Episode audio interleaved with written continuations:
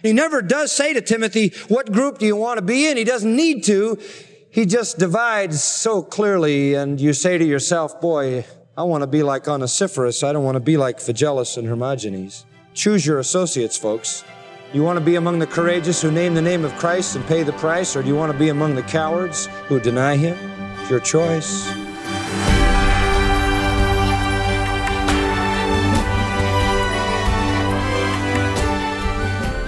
Welcome to Grace to You with John MacArthur. I'm your host, Phil Johnson. If you're a Christian, I trust you've had opportunities to tell non believers what it means to follow Christ. Perhaps a coworker tells you about his struggles with depression and hopelessness, and you know the truth that can set him free from his fears. Or maybe a neighbor tells you a loved one has passed away and the family is looking to you for answers. In that moment, everything you know compels you to point them toward Christ and biblical truth, but you're afraid to speak. What's the antidote to those crippling fears? How can you faithfully and boldly proclaim Christ in any situation? Well, today on Grace to You, John MacArthur will show you how to live with fearless commitment to Christ in his study titled Unashamed. Here's John with today's lesson. Paul says, I minister unashamedly. I suffer unashamedly because I trust my security. So he says, I trust my security. He'll be able to keep me. Now notice this marvelous truth, the end of verse 12. Until that day. What day? What day is that day? Look at verse 18. The Lord grant to him to find mercy from the Lord on that day. What day is that day? Chapter 4. Verse 8. In the future, there is laid up for me the crown of righteousness, which the Lord, the righteous judge, will award to me on what? That day and not to me, but also to all who have loved his appearing. All believers. All believers are going to have a day when they receive the crown of righteousness on that day. What day is that? That's the day when the Lord comes to reward his church. That day, the day of rewards the day of the judgment seat of Christ. Romans 14:10 talks about the judgment seat of Christ. 2 Corinthians 5 9 and 10 talks about the judgment seat of Christ. There's coming a day when Jesus will come to reward us. Revelation 22, 12, behold, I come quickly and my reward is with me to give to every man according as his work shall be. So the Lord Jesus, I believe, takes the church up in the rapture and right after that, we come to what's called the Bema and we receive rewards. That's what Paul is saying.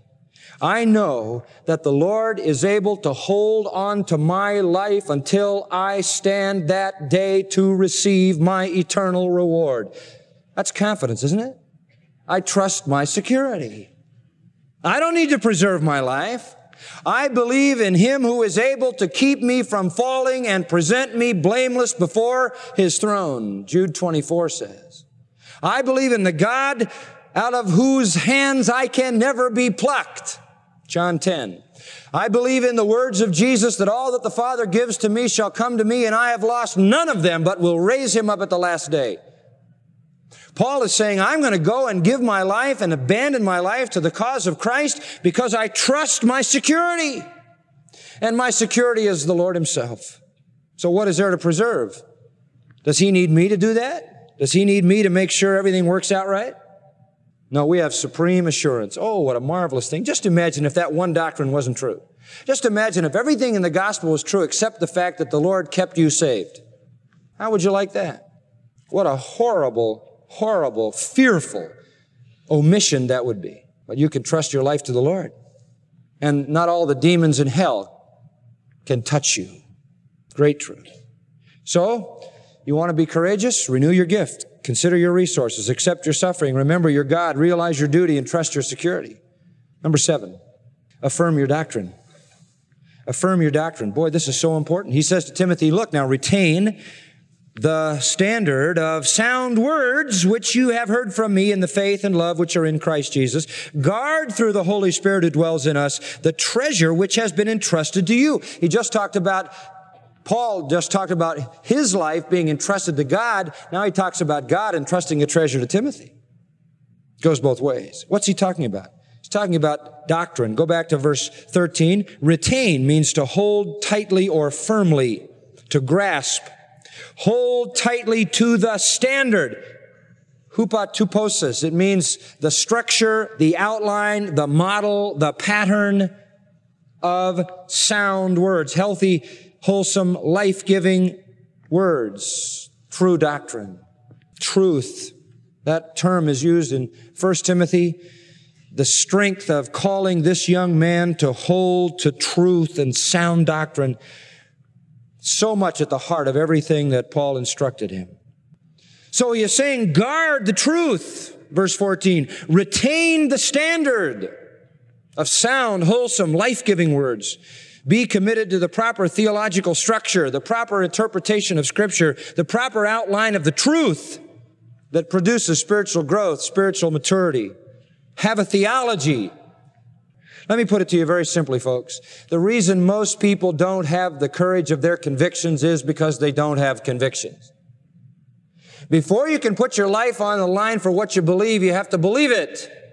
We live in a time in the Christian church when the church is ah theological. In fact, if you hold firmly strong doctrine, people think you're, uh, you're unloving and antagonistic and sermonettes for Christianettes and pious platitudes and ah theological kind of sort of pablum stuff that's being passed off as Bible teaching is woefully lacking in building backbone into Christian people because it has no sense of conviction. People want to hear fair speeches and words that tickle their ears and make them feel good about themselves. So he says, hold to the truth. And beloved, I'm just telling you this. Part of courage in ministry comes because you have such strong convictions. People with strong convictions tend to be bold. But notice the balance of it in verse 13. While you're retaining this structure and pattern of sound words, which you have heard from me, that's the apostolic doctrine that Paul had passed to Timothy under the inspiration of the Spirit of God. He says the things that you have heard that you're holding on to, retain in the faith and love which are in Christ Jesus. What does he mean by that? He means you hold them first with a right attitude toward God. That is trustingly in faith. Don't hold your theology with doubt, hold your theology with faith. Don't have a theology that is a theology of doubt. Well, I think I know what I believe, but I'm not sure. I was sure a few weeks ago before I read this. Now I don't know if I know anymore. Don't hold your theology in doubt. Hold it in faith and hold it in love. Speak the truth in love, it says in Ephesians 4.15. Speak the truth in love. So you hold it in faith, not wavering. As James says, if anybody wavers, he's like a, a man who's tossed and driven by the sea. Unstable soul. Don't be like that. Don't have doubt. Be assured that what you believe is true. Don't have a doubting orthodoxy and don't have a dead orthodoxy. A loveless, cold, insensitive orthodoxy. So retain it, but hold it with faith toward God and love toward man. And that way you'll be doing it in the spirit of Christ Jesus, who provides that faith and provides that love. And then verse 14, he says the same thing another way. Guard Keep safe, it means. Preserve from corruption or destruction. He sees Timothy as a defender of the faith. Guard through the Holy Spirit who dwells in us. Romans 8, 9 says that every Christian has the Holy Spirit. If any man have not the Holy Spirit, he's none of his. So everyone has the Holy Spirit who knows Christ. And he says the Spirit is in us. Then through his power, guard what? The treasure, that's that paratheke, which has been entrusted to you. And what is the treasure? Truth, the Word of God. 1 Timothy 6, 20 and 21, we are as a church the guardians of the truth. That's our primary function. We are to guard the truth. We are to secure the truth. We are to hold to the truth. That's the issue. What a challenge. Now, the, de- the deposit of my life with God is secure. How secure is the deposit of God's Word with me? Boy, I tell you, those people who defect those colleges and seminaries and churches and so forth that deviate from the Word of God will indeed have a day of accounting to face because they have done the one thing that God warned not to do, and that is they have failed to retain the truth. They have failed to guard the truth. The treasure the deposit that was entrusted to you. God has entrusted His Word to me. This is the most solemn responsibility that I have in my life. And I have a solemn responsibility for the trust of my wonderful wife. I have a solemn responsibility for the trust of my dear children, but they combined do not come to the level of the trust that I have to maintain the integrity of the Word of God. That's the most sacred trust I have. I am more than anything a guardian of the truth, and so are you. All of us are. So he says, look, Timothy, hold on to your sound doctrine. If you're going to have courage, you have to have convictions to have courage about. And you ought to thank God if you have a solid conviction in your heart about the truths of God's Word.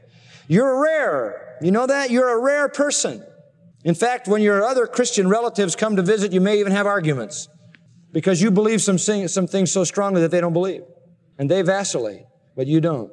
Thank God that you have a strong understanding of Scripture and stand for your convictions. And hold your doctrine in faith toward God, not doubting, and in love toward men, not abusing. Lastly, choose your associates. Boy, this is so important. I couldn't figure out how this last section fit in, and I was going over it and over it and over it in my little study, and I just didn't see how it all fit in. And all of a sudden, it just hit me like a bolt. I know how this fits in. He's throwing in this little deal at the end here to crystallize into two groups, those that are ashamed and those that aren't. You say, I read that once and that was obvious to me. Well, I'm a little thick. It took me about a whole afternoon to land on that one. And that's what he's saying. Choose your associates. Paul said in 1 Corinthians 15, 33, bad company corrupts good morals. Who you run around with is very important. You get around courageous people and guess what? You start feeling courageous. You get around weak, spineless people and you'll begin to feel like they feel. One's boldness and one's courage has a lot to do with one's associates. You ever think about that?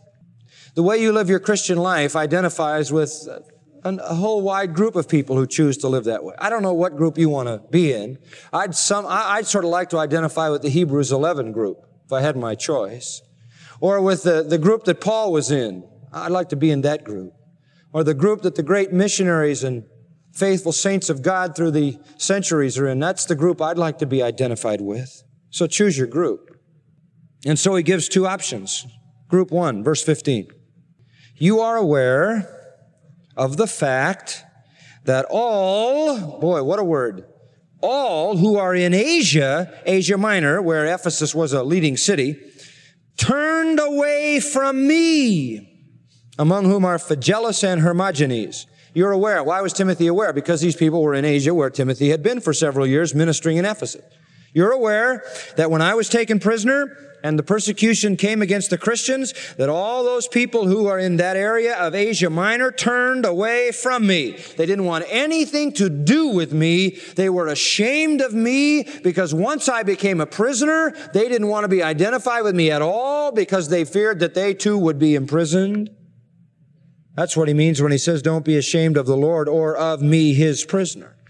You see, being identified with Paul was a dead giveaway about what you believed. And if they had put Paul in prison, there was every reason to put you in prison if you were associated with Paul. And so what happened in Asia Minor was many of the teachers and those who had gone along with Paul, as soon as Paul was incarcerated, clammed up, wanted nothing to do with Paul, and wanted no one to know they had anything to do with Paul. They were very much like Peter standing by the fireside at the trial of Christ saying, I never knew the man and cursing with an oath. They were ashamed. They were cowardly, trying to protect themselves. And he says, all who are in Asia repudiated or literally deserted me. That's the, the Greek word in its literal sense. Deserted me. And then he names two, Phygellus and Hermogenes. We don't know anything about them, but Paul certainly didn't sweep this under the rug. I mean, he tells the whole wide world for every generation yet to come that these two guys were well-known defectors. Maybe they were leaders, pastors, elders in one of the churches in Asia Minor, maybe even in Ephesus. Maybe they went around saying how much they were in, enchanted with the proclamation of the gospel. Maybe they sought to do that, but once the persecution started, they were not interested in being identified with Paul at all. I'll tell you that the pain of ministry, uh, disloyal people, who, when the going gets difficult, disappear very fast and get critical and start picking at you. The people that you have spent your life feeding and nurturing, and that's a heartbreaker. And it's a heartbreaker for Paul and for anyone. They weren't even willing to identify with Paul at all, though they had gained everything he had to give. They had literally taken his life. He had spent himself to get them the message of Christ to save them. He had given himself to teach them. He had carried the burden of their defections and their spiritual failures and longed as, as a woman bringing birth to a child that Christ would be formed in them. And here they are, denying they even know the man. Sad. No wonder he was lonely, as verse 4 of chapter 1 indicates, sitting in that dungeon. And so he says to Timothy, You're aware of the fact, not speculation, but the fact that all who are in Asia turned away from me. Paul doesn't let him off the hook. He doesn't, in the name of quote unquote love, slide it under the carpet and deny it. He articulates their names for the whole wide world to hear because they are defectors. He doesn't have some loving obligation to hide that. In fact, in his own teaching in 1 Timothy, he said the elders that sin rebuke before what? All that others may fear. It may well be that these were two elders. Let the church know who they are. Let the church know of their spiritual defection and cowardice. I want to label that group, that ashamed group, that cowardly group, that defector group. So Timothy, if that's your group, then go on over to that group of the Phygellus Hermogenes Association. That's the hall of shame, not the hall of fame. That's for people who deny Christ. Choose your group, Timothy. Choose your group. And then in verse 16, the Lord, here's the second group, the Lord grant mercy to the household of Onesiphorus, for he often refreshed me and was not ashamed of my chains. But when he was in Rome, he eagerly searched for me and found me. The Lord grant to him to find mercy from the Lord on that day. That's that day of rewards, that day when we see the Lord Jesus. And you know very well what services he rendered at Ephesus. Now he identifies another guy that Timothy knows. Timothy knew Phygellus and Hermogenes. Otherwise, Paul would have explained who they were. Likely they were elders in the church. He also knew Onesiphorus and his whole household were godly people. The gospel had come to that household and the whole family had embraced Christ and no doubt deserve commendation because of their love. In fact, in chapter 4, verse 19, he encourages Timothy to greet the household of Onesiphorus. So they lived in Ephesus. They weren't ashamed of Paul. And he says, in that day when they face Jesus Christ, I pray that he'll give them mercy, that he'll give them reward, in other words, because they were never ashamed of me. It says in verse 16, he often refreshed me. Often. Often. Eager to come alongside the inspired apostle, eager to provide some encouraging personal ministry, not fearing the identification or association at all. He was not even ashamed of his chains. Literally, that means handcuffs or manacles, but it broadens to mean his imprisonment in general. This didn't deter the man. In fact, when he came to Rome, he searched eagerly for me until he found me. He searched all over the city trying to find where he was and found him in that dungeon. He had lived in Ephesus and come to Rome, maybe on business or maybe specifically to minister to Paul. He pursued the location of Paul and he was a man who was unashamed. And so he says also in the end of verse 18, you know very well what services he rendered at Ephesus. You know his ministry there. He probably was very well, could be an elder or pastor also. And you know the kind of service he did there. You know the kind of man he is. And the implication of these two groups, and he never does say to Timothy, what group do you want to be in? He doesn't need to. He just divides so clearly, and you say to yourself, boy, I want to be like Onesiphorus. I don't want to be like Phygellus and Hermogenes. Choose your associates, folks. You want to be among the courageous who name the name of Christ and pay the price, or do you want to be among the cowards who deny him? It's your choice. You want to be with those who are loyal? Courageous, steadfast, faithful, bold, unashamed, those who renew their spiritual gift in usefulness, those who understand their spiritual resources for any situation, those who accept and anticipate the possibility and reality of suffering, those who remember the power of their God and His great grace, those who recognize their duty, those who totally trust their life into the hands of their Savior and are secure, those who live to defend the truth, if you do, then choose your group. Your group is the household of Onesiphorus. That's your group. See, courage is demanded of any servant of God. Moral courage and sometimes even physical courage. Martin Luther, the great instrument of God in the Reformation in the 1500s, possessed this tremendous quality of courage. He stood against the whole Roman Catholic system, in fact, the whole political system which was embraced in Catholicism. It has been asserted that he was perhaps as fearless a man as ever has lived. When he set out on his momentous journey to the city of Worms, he said, You can expect from me everything except fear or recantation. You can expect from me everything except fear or recantation. Then he said, I shall not flee, much less recant. They wanted him to deny salvation by grace through faith. His friends warning him, writes the biographer, of the grave dangers he faced, sought to dissuade him. But Luther would not be dissuaded. Not go to Worms, he said. I shall go to Worms, though there were as many devils as tiles on the roofs. And when Luther appeared before the emperor, he was called on to recant. They insisted that he should say in a word whether he would recant or no. Unless convinced by the Holy Scripture or by clear reasons from other sources, I cannot recant, he declared. To councils or pope, I cannot defer, for they have often erred. My conscience is a prisoner to God's word. When again given an opportunity to recant, he folded his hands. Here I stand. I can do no other. God help me. Recalling that incident, Luther described his feelings. I was afraid of nothing. God can make one so desperately bold. Wonderful testimony.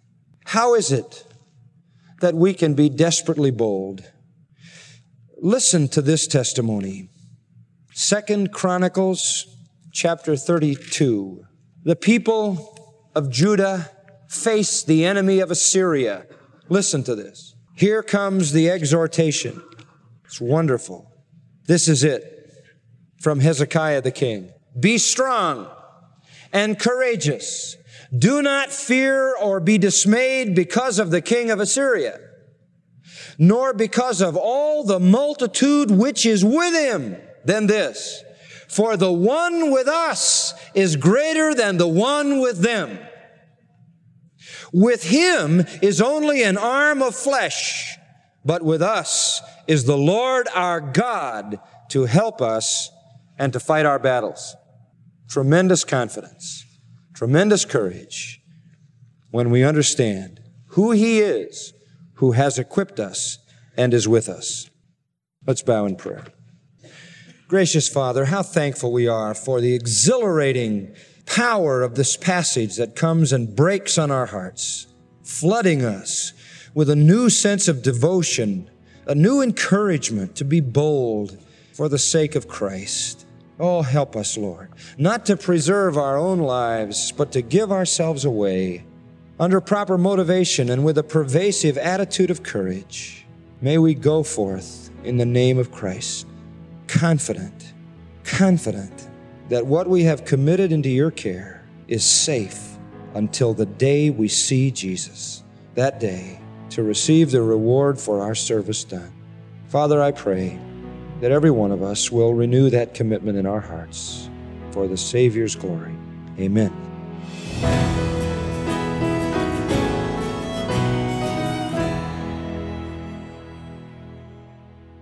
That's John MacArthur, Chancellor of the Master's University and Seminary, showing you what it looks like to live fearlessly for Christ. His current study on Grace to You is titled Unashamed. Well, John, if there's one takeaway from today's concluding lesson, it's this find someone who is courageous, who has biblical convictions, and learn from him or her. Talk a little bit about what that has looked like in your life. Who modeled courage for you? I think from my earliest years as a Christian, it was the Apostle Paul really who uh, who showed me what courage looked like. I, I think he he became my hero in, in every sense. As I followed his life through the book of Acts and through all of his epistles, he had such immovable convictions. And he, he is the one of all the writers of the New Testament who chronicles everything that happened to him because of his convictions. If you go through Second Corinthians, it's just continually going through there. He talks about what he what he endured, how he was abused, how he was mistreated, how he was maligned, how he was criticized, and I mean, he just never stopped. And in chapter 11 of Second Corinthians, he lists all these things about being beaten and shipwrecked and stoned and mistreated. And he's the the man of courage that has always been my personal hero. Now, obviously, my dad was a pastor and he was faithful to the end. And I had professors in my life who were faithful. And, and I know Christian men in ministry today that are faithful and courageous and bold. And they're my friends. But uh, none of us has ever had to go to jail. Certainly not go to jail in every city we visit. But that was Paul. So he's he's the one who showed me what it really is to be unashamed. So, this study has looked at the Apostle Paul's words of encouragement and exhortation about this issue given to Timothy and through Timothy given to all of us. You couldn't learn from someone better. Paul is the premier illustration of how to be unashamed of Christ and take the suffering that comes in a triumphant way. We've seen that a believer devoted to Christ embraces sound doctrine discipleship, self sacrifice, suffering, and spiritual gifts. That's a great study for someone who, like Timothy, is struggling spiritually and needs to be reminded of the courage and power God promises his children. Well, the series Unashamed is available on four MP3 downloads at gty.org, free of charge. And if you'd like a CD album, if that's best for you, we can get that to you for a reasonable price. And remember the companion study guide for the series titled Unashamed, brand new. Pick up the Unashamed series in the new study guide today. Yes, and thank you, John. Friend, if this series has strengthened your boldness, consider sharing it with a friend or family member who might benefit from it as well. To download the series titled Unashamed or to get the companion study guide by the same name, contact us today. You can download all four messages free of charge in MP3 and transcript format from our website, gty.org. Or, as John mentioned, the series is reasonably priced on a 4 CD album if that's best for you. And for the Unashamed Study Guide, the price is $7 and shipping is free. To order, go to gty.org or call 855 GRACE. That number translates to 800 554 7223. Well, friend, we receive letters from people around the world letting us know how thankful they are for this ministry. So keep in mind, it's a listener supported ministry, and it's people like you who make this daily broadcast possible. To partner with us and take part in ministering to people in communities like yours, near and far, mail your tax deductible donation to Grace to You, Box 4000, Panorama City, California 91412. You can also donate online at gty.org or when you call 855 GRACE. Now for John MacArthur, I'm Phil Johnson. Be sure to watch Grace to You television Sundays on DirecTV Channel 378 or watch anytime at gty.org. And be back tomorrow to learn what it takes to evangelize effectively. Don't miss the next half hour of unleashing God's truth one verse at a time on Grace to You.